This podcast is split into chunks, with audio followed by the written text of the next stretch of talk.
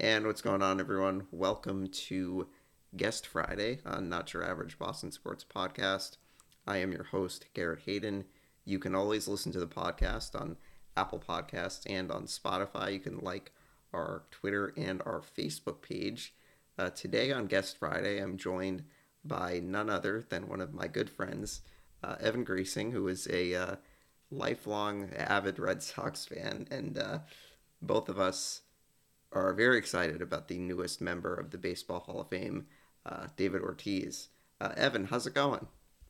Hey, Garrett. Thanks so much for having me on. Yeah, I'm super excited to be on the podcast today, um, and even you know, really excited as well to talk about David Ortiz and um, this Hall of Fame. It's been a a fun off season, even as we wait for this lockout to end in baseball with uh, with Papi getting elected. So yeah, I appreciate you having me on, Garrett. Yeah, absolutely. Yeah, it's uh, definitely uh, a, a, a bit of good news. I think just considering the the lockout and everything, it's uh, been hard to stay positive. I think, but you know, this is definitely something that will get uh, everyone excited. You know, specifically Red Sox fans. Yeah, I think it's definitely a quite the last like week in New England sports. You know, with with David Ortiz yeah. Going into the Hall of Fame, and this guy named Tom retired too. I'm sure people have heard about that. Yeah. Um, so definitely quite the week to be a New England sports fan. Yeah. Um, and just hoping that the truck can leave for Fort Myers soon, we can get some baseball off the ground. But yeah. um, no, definitely lots of Hall of Fame to get us through the the cold days this winter. Yeah, yeah, absolutely. So um, obviously the uh, announcement of the Hall of Fame vote came in last week. Uh, David received 77% of uh, the ballot voting. You need 75% to get in. So, you know, Evan, it was uh, it was pretty close. Yeah, it was very close. You know, I was tra- looking at the tracker beforehand, um, the, kind of the week leading up to it, and was seeing he was kind of tracking at 83, 84, and I was like, oh, I was feeling pretty good about it. But you never know with those ballots that aren't be made aren't made public because some of the more senior writers who tend to be a little more, uh, you know, conservative with their voting. So I wasn't mm-hmm. sure if he'd make the cutoff, but um, he did. He hit that over seventy five percent mark, and he is uh, a Hall of Famer. But definitely keeps you wondering to the last minute. Yeah. Um, before we get into David Ortiz, I like just thought of this. What do you think about like? Right? Do you think all the writers should make their votes public? or do you have do you have a feeling about that? I think they should. I think that, I mean, I guess it is you know their business who they vote for, of course. Right. right. But at the same time, when you're representing like baseball and you have your like, it's not like this isn't like politics or like something so integral to life that you hold with you. It's who you want to be in a in a sure. sports building. Yeah. Um, yeah. So so like I think as part of your duty to report on sports. And if you're an opinion columnist or something anyway, and share your opinion, mm-hmm. um, you might as well have that held to held to test when um, you talk about it with your other uh, journalists and, and take mm-hmm. accountability for your views. Yeah. What do you think? Yeah, yeah. I mean, I would agree. I mean, I think, like you said, it's you know you're representing the game of baseball, and I think you know people deserve to kind of know you know who the writers are, are voting for. I mean, I think at the end of the day, people are going to want to, you know, the people that want to keep it private probably will want to keep it that way, and that's fine. Um, but I think, you know, us fans kind of deserve a little bit of that. I think to to an extent. For sure, and I'm like, was it Mariano or Derek Jeter? One of them, I think it was one person didn't vote for them as unanimous, yeah. and like that person never identified themselves or explained hmm. why. And, and again, they yeah. don't legally have to or anything, sure, but right. it but it's like okay, if all of your other qualified peers are voting for this person, what makes you think that you know, even as Red Sox fans, that knowing that Derek Jeter and Mariano Rivera, two of the greatest baseball players of all time, what makes this person think that they aren't eligible for a spot in the Hall of Fame? Sure. Yeah. Yeah. Um, so obviously, David was the uh, only Hall of Fame or the only member on the ballot that got into the Hall of Fame. Um, obviously, it was the last year for a couple of uh, big names uh, Barry Bonds, Roger Clemens, Sammy Sosa, uh, Curt Schilling. Um, I think we'll talk about some of those guys later. Um, did you have a reaction to those guys you know, being off the ballot for forever now. So, because it's been 10 years, I guess, that they've been on the ballot. Yeah, you know, it's it's quite the topic, and I I do have I've had mixed feelings over time about um, going back one way or another on on their candidacies, um, and it's it's definitely interesting. What I will say is, um, I have heard rumblings again. I, I have no insider information, but what I hear like MLB Network and such is that, um, you know, as the Veterans Committee tends to get younger and tends to have players from our generation in it, mm-hmm. um, that committee could even decide to um, vote in Barry Bonds or, mm-hmm. or Clemens or what have you. So yeah. yes, they weren't they weren't voted in the traditional route through the Writers Association, but um, I could see as the as the tide changes a bit if those those players getting elected in the future. Yeah, uh, yeah, I actually I think that's a really good point that you brought up because um, a lot of people, including me, I didn't even know about the uh, other you know Hall of Fame voting thing. I literally thought that the writers was the only way that you would get in. I actually didn't know about this other thing. Yeah. What did you think? Were you surprised that they weren't voted in, or did you think that that was going to uh, kind of be the way the cards fell this year, as at their tenth attempt? Yeah, you know, it's um, it, it's interesting because um, I think, you know, I think all four of these guys, if you look at their, you know, just their baseball careers, I think certainly they're Hall of Famers. But I think, you know, when you talk about Schilling, I think that, you know, character kind of comes into it a little bit. Um, you know, as far as the steroids thing, you know, I think we'll we'll talk a lot more about this in a little bit, but um, you know, I think that there can be cases to be made for and against. You know, I think obviously you want to.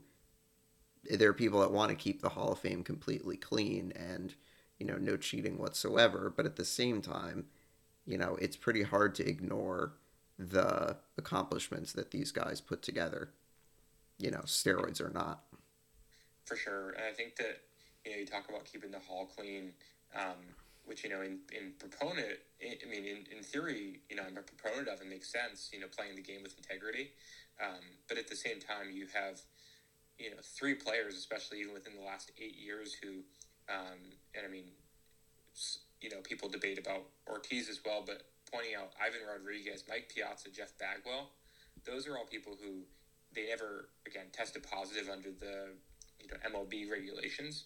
Um, but you have Ivan Rodriguez who lost 30 pounds between 2004 and 2005 once MLB began their formal drug drug testing, mm-hmm. um, and you have both Piazza and Bagwell um, who were previously inducted by the uh, writers as well, who took what are now banned steroids before the testing era began. Mm-hmm. So, um, and have since admitted to it. So definitely yeah. Some interesting wrinkles, but uh, you know, quite the topic, and um, I guess not surprised they were left off this year. But at the same time, just elated that Papi was uh, voted in. Yeah, yeah, me too. So I think we're gonna, you know, shift into talking about about about David. So um, obviously, um, you know, one of the greatest hitters I think of all time. I mean, you look at the numbers that he put together. You know, over 500 home runs you know, also, you know, batted 286 lifetime, which is, you know, nothing to sneeze at. Um, and I think just, you know, looking at the accomplishments, you know, 10 time All Star, three time World Series champ, World Series MVP, you know, seven time Silver Slugger, you know, it's clear that he was very good for a very long time. Yeah, I mean, you look at even his his career with Minnesota, you know, he wasn't the biggest slugger, but even right before he got traded, when he did come off the bench, he was starting to show signs of power. And then he mm-hmm. comes over to Boston in 03, and they and the Red Sox make it to the ALCS that year. Right. And we all know how that ended. But yeah. um, Ortiz has a display of power in even that series in the ALDS hitting. Um, you know, a clutch double um, kind of started his his time as a clutch hitter in Boston. Mm. and yeah, after that, the 2003 and 2004 was just the beginning of his stardom with Boston. You look at 2006, um, you know, September 20th, 2006, hits homer number 50 to tie Jimmie Foxx. Yeah. His all time Red Sox record. Next day, breaks it off none other than Hall of Fame candidate Johan Santana, who, hmm. you know, un- underrated, but. For sure. Re- remember, he Johan Santana was, you know, perennial Cy Young Award winner. Mhm. Um, and Ortiz just went up there next night, hit home run number 51, ended up finishing four above Jimmie Foxx in 06. So, Mhm. and that's even 2006. And after that, he won two more World Series for the Sox as well. So, Yeah. um, quite the storied career. And that's just the beginning of what I'll have to say. But Yeah, um, something I was looking at uh, earlier, you know, I think you look at the years 04 to 06, you know, those were historic years. Um, you know, just looking at this earlier, through those three seasons where he hit, you know, over 40 home runs, hit more than 40, you know, hit more than 45 twice, over 50 once, averaged 50 home runs per 162 games during those three seasons, you know, it just tells you just how dominant he was.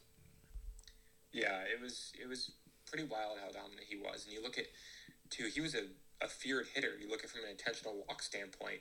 In 2006, 23 intentional walks, and he led the league in overall walks at 119. Mm-hmm. He wasn't, you know, he did have his his quite mighty swings where he'd miss it. It looks like he was going to hit one over, and you're like, oh wait, the ball's in the catcher's mitt.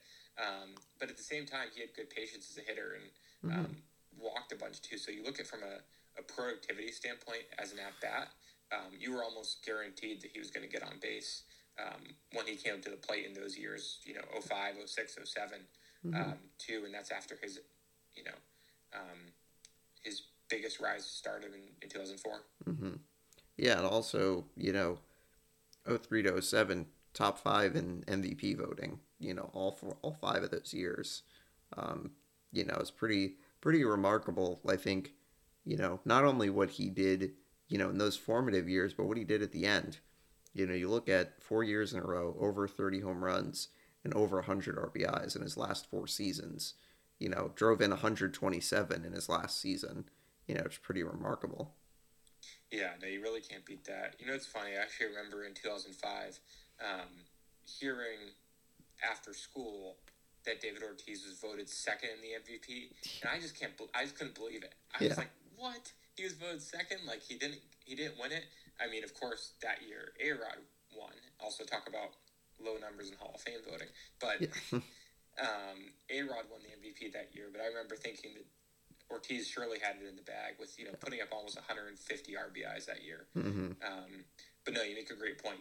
End of his career, still hitting you know 30 plus home runs a year and driving in a league leading 127 RBIs his last year as well. Yeah.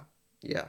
I mean, just almost, you know, almost getting better with age. You know, I, I know around here we definitely know quite quite a bit about that Oh yeah, with uh, with other sports, but you know, you, you don't have to don't have to say that. I think we all know.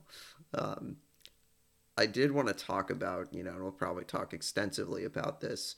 Um, is our you know favorite memories about Ortiz? You know, now a lot of people will say, you know, the similar things, you know, that we'll probably we're probably about to say. You know, everyone knows all the all the big moments, but uh, what are some moments to you that stand out, that really stand out? oh that's a that's a great a great question. And you know, I, I did think about this because I, I figured you were going to ask me as Yeah. well. And of course, we have the classic memories. Um, you know, 2004. Mm-hmm. 2013 ALCS. You have him hitting the record home run in 2006. Mm-hmm. Um, I would say, I think, honestly, maybe, well, actually, I'll, I'll give you two answers because one of them wasn't during his playing days. One of them was after when he when his number was retired at Fenway. Mm-hmm. Um, I had the huge fortune of being there for that game, and it just it looked like like he was crying. He was you know certainly emotional looking back on his playing days, and you could just tell like what he meant to the city of Boston at the same time what the city of Boston meant to him. Mm-hmm. Um, and I think that was just really neat to see all of his old teammates come out. You know, you have Pedro and Manny, his guys from the 04 team, and then he had, um, you know, Petey, who he played with longer, Dustin Pedroia. Yeah. Um, I think that was one of my favorite memories of kind of just seeing him be able to take in his career and recognize his accomplishment. And I think that this even ties into the Hall of Fame with, you know, he'll be able to do that another time um, this summer when he's inducted into Cooperstown. Right. I would say from a playing standpoint, um, I think I'd probably have to go 2004. You know, I was pretty pretty young, but I remember yeah. him still like us being you know down three nothing in that series, and the next night mm-hmm. it it taking until the 12th inning, hitting that walk off home run, and I was thinking reflecting on this earlier. It's just so interesting to think about what if that home run wouldn't have been hit? What if he would have struck an out then, and the Yankees would have scored in the top of the 13th? Mm. You'd have hoped in the last 18 years since then we would have won a World Series, but who knows? Yeah. Um, you know, those moments, and when you just you knew something big was going to happen, and he delivered then. So, so many great moments to look back on. But mm-hmm. I'd say those are two of my favorites, both uh, during his career and after. But how about you? Yeah, you know, I think, um, you know, 2013, you know, obviously was a postseason for the ages. You know, the the World Series that he had, I mean, was unbelievable. Um, even for his career, you know, hit 455 in the World Series. That's almost unheard of. Um, but I think you know that that game against the Tigers, you know, the game tying grand slam, um, was just an unbelievable moment. I remember, you know, watching the game, watching the game back at back at our house, and I think my my older brother had like gone to uh, watch the game in the basement while we were upstairs watching it because you know maybe he was superstitious. And I remember the at bat, and when the pitch is thrown, I hear my brother screaming downstairs and I'm like, oh my god, something crazy must have happened.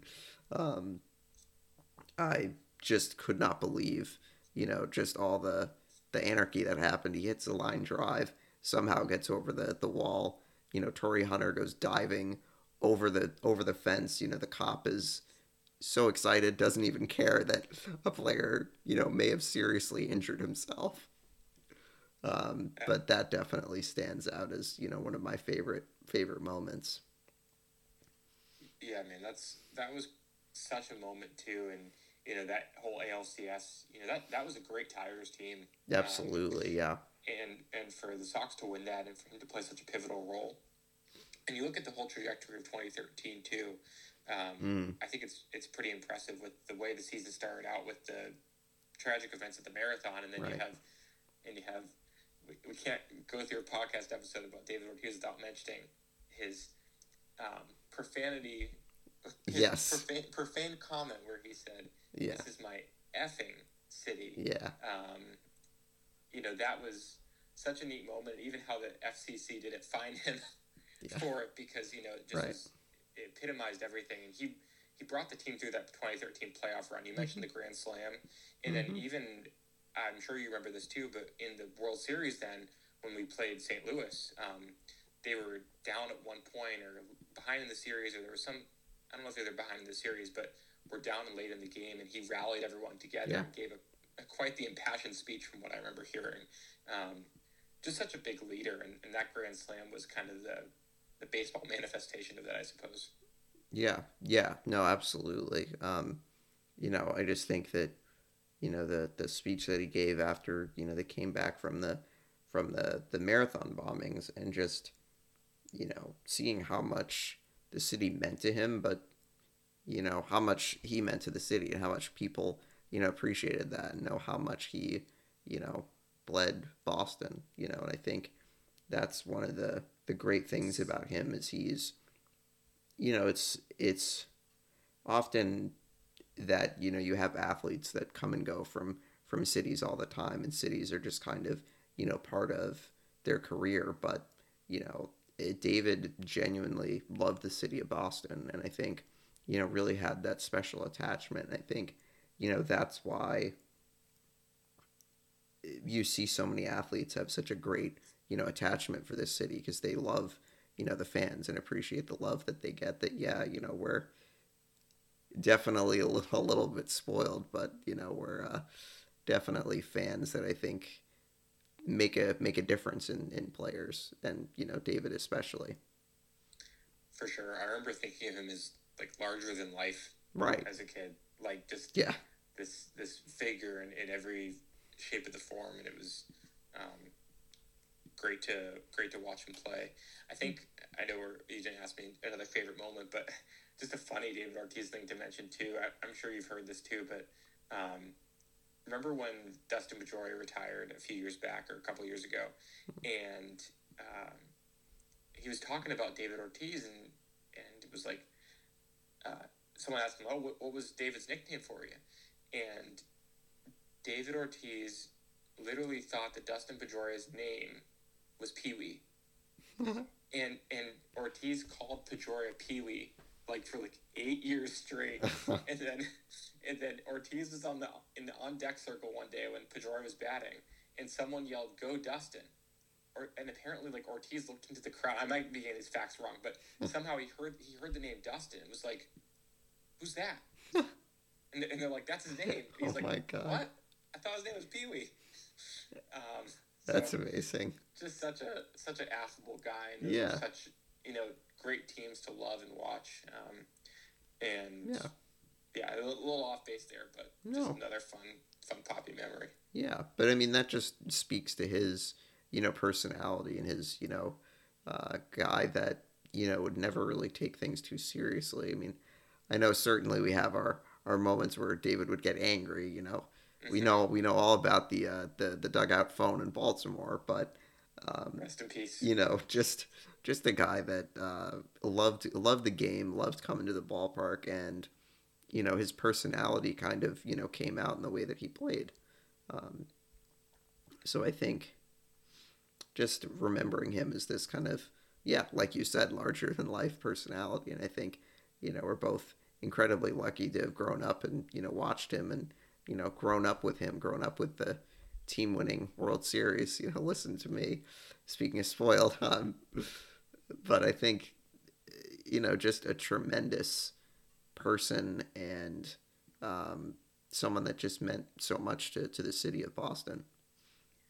for sure i remember um, you know when i first started becoming a red sox fan when i was in boston um, not that i rooted for a team beforehand but when i first started becoming a red sox fan um, i was like you know, everyone was everyone was, and that was in 2003, and everyone loved Manny Ramirez. And don't get me wrong, I loved Manny Ramirez too. But I remember that for some reason, I just I prefer David Ortiz, and I always liked him. and I remember being made fun of one time for preferring David Ortiz. Oh, like yeah. you should like Manny, and I'm like I'm like I do like Manny, but David Ortiz, Yeah, and uh, yeah, look, look how that happened out. But yeah, you know, lo- go. loved, loved watching them both, but uh, David, you know, another another type of uh, of star.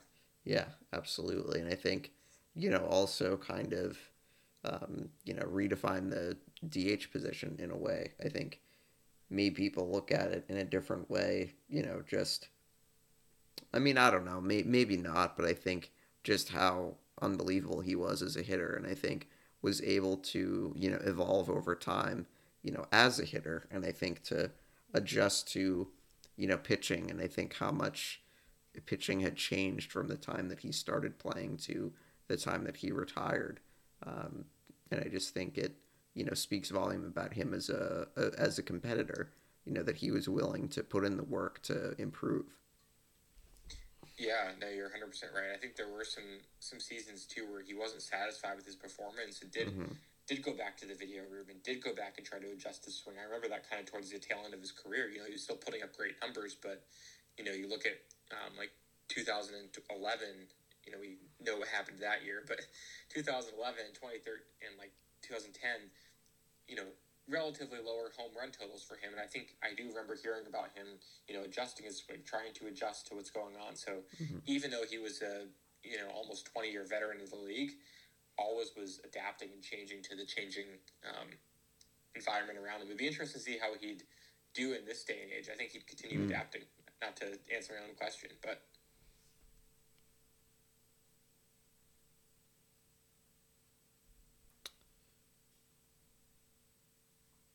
I think I, I think I lost you there. oh, can you hear me now? Oh yeah, Okay. Um, yeah, I, would- I think uh, I think he'd continue adapting if he was playing in this day and age as well. yeah, yeah, yeah, absolutely. Um, yeah, I'd be very I'd be very curious to see to see how he would do. Um, so I think uh, kind of circling back to our you know Hall of Fame, kind of the the whole steroid conversation.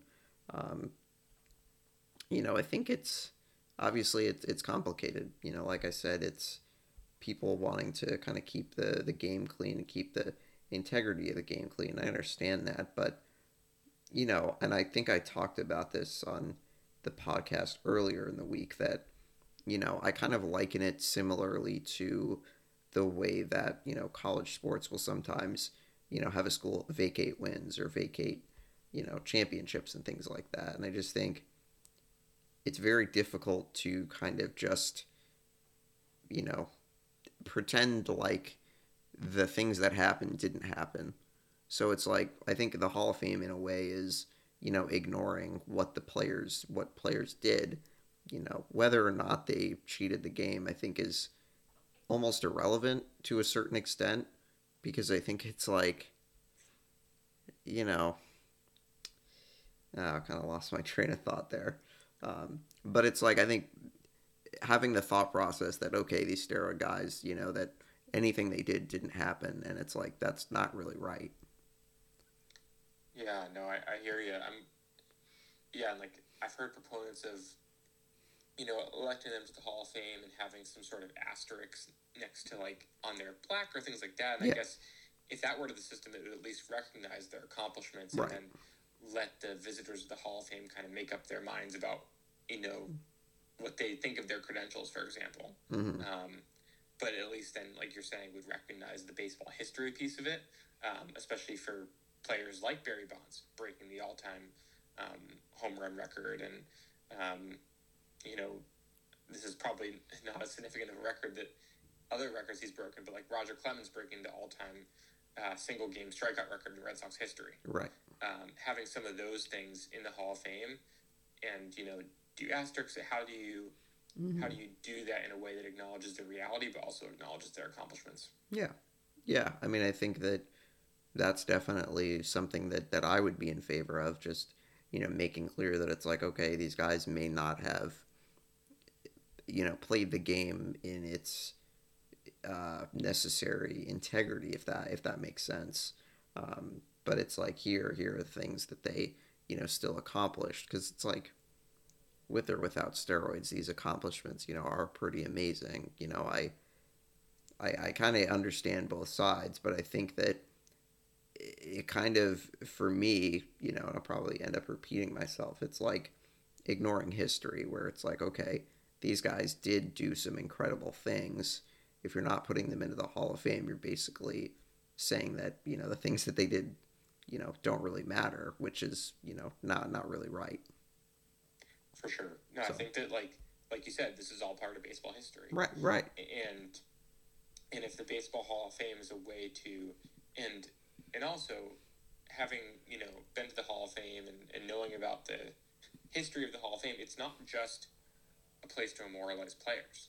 The Right. majority, yes, you, you have the hall that has the plaques, but the majority of the Hall of Fame is also baseball replicas and Right. learning about the history of baseball. And Mhm.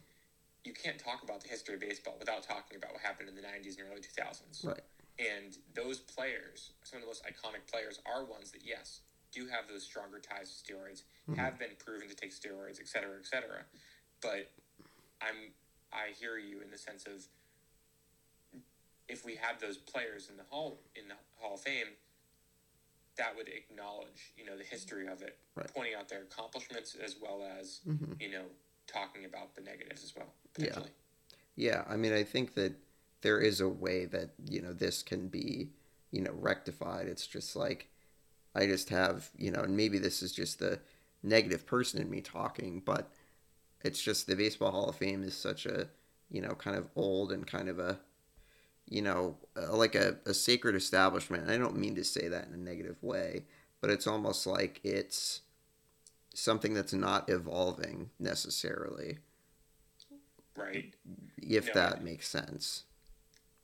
Yeah, for sure. No, I, I think it does make sense. I think there's, you know, we have to, in every way of life, you know, oh, there's been a lot of change, and we have to Right. modernize the way things are done. Exactly. Um, and, you know, I think that maybe, you know, the stuff we were talking about earlier with the Veterans Committee, um, Mhm. I think that could be be a route, or at some point, if you have, you know, a different commissioner who thinks a certain thing, um, hmm there could be some some change made. So Yeah. it'll be interesting to see now.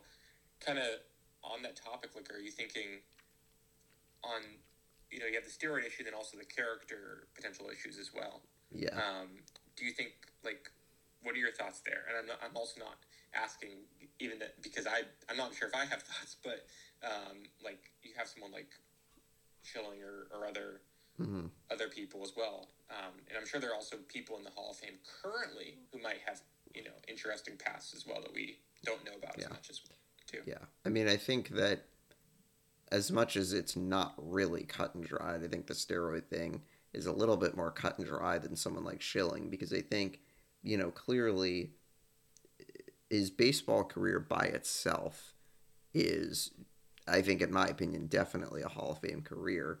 But I think that, you know, there's something to be said for, you know, your character and the way that you handle yourself you know, both during your playing days or after your playing days, you know, and I think that not to get too political here, but I think that, you know, Schilling did not exactly do himself any favors with his behavior, you know, post career. You know, I'm not going to really get into the things that he said or things that he believes or whatever, but I think that there's something to be said about, you know, people's character. Now, are there people in the Hall of Fame that maybe are not the uh, best character people? You know, perhaps.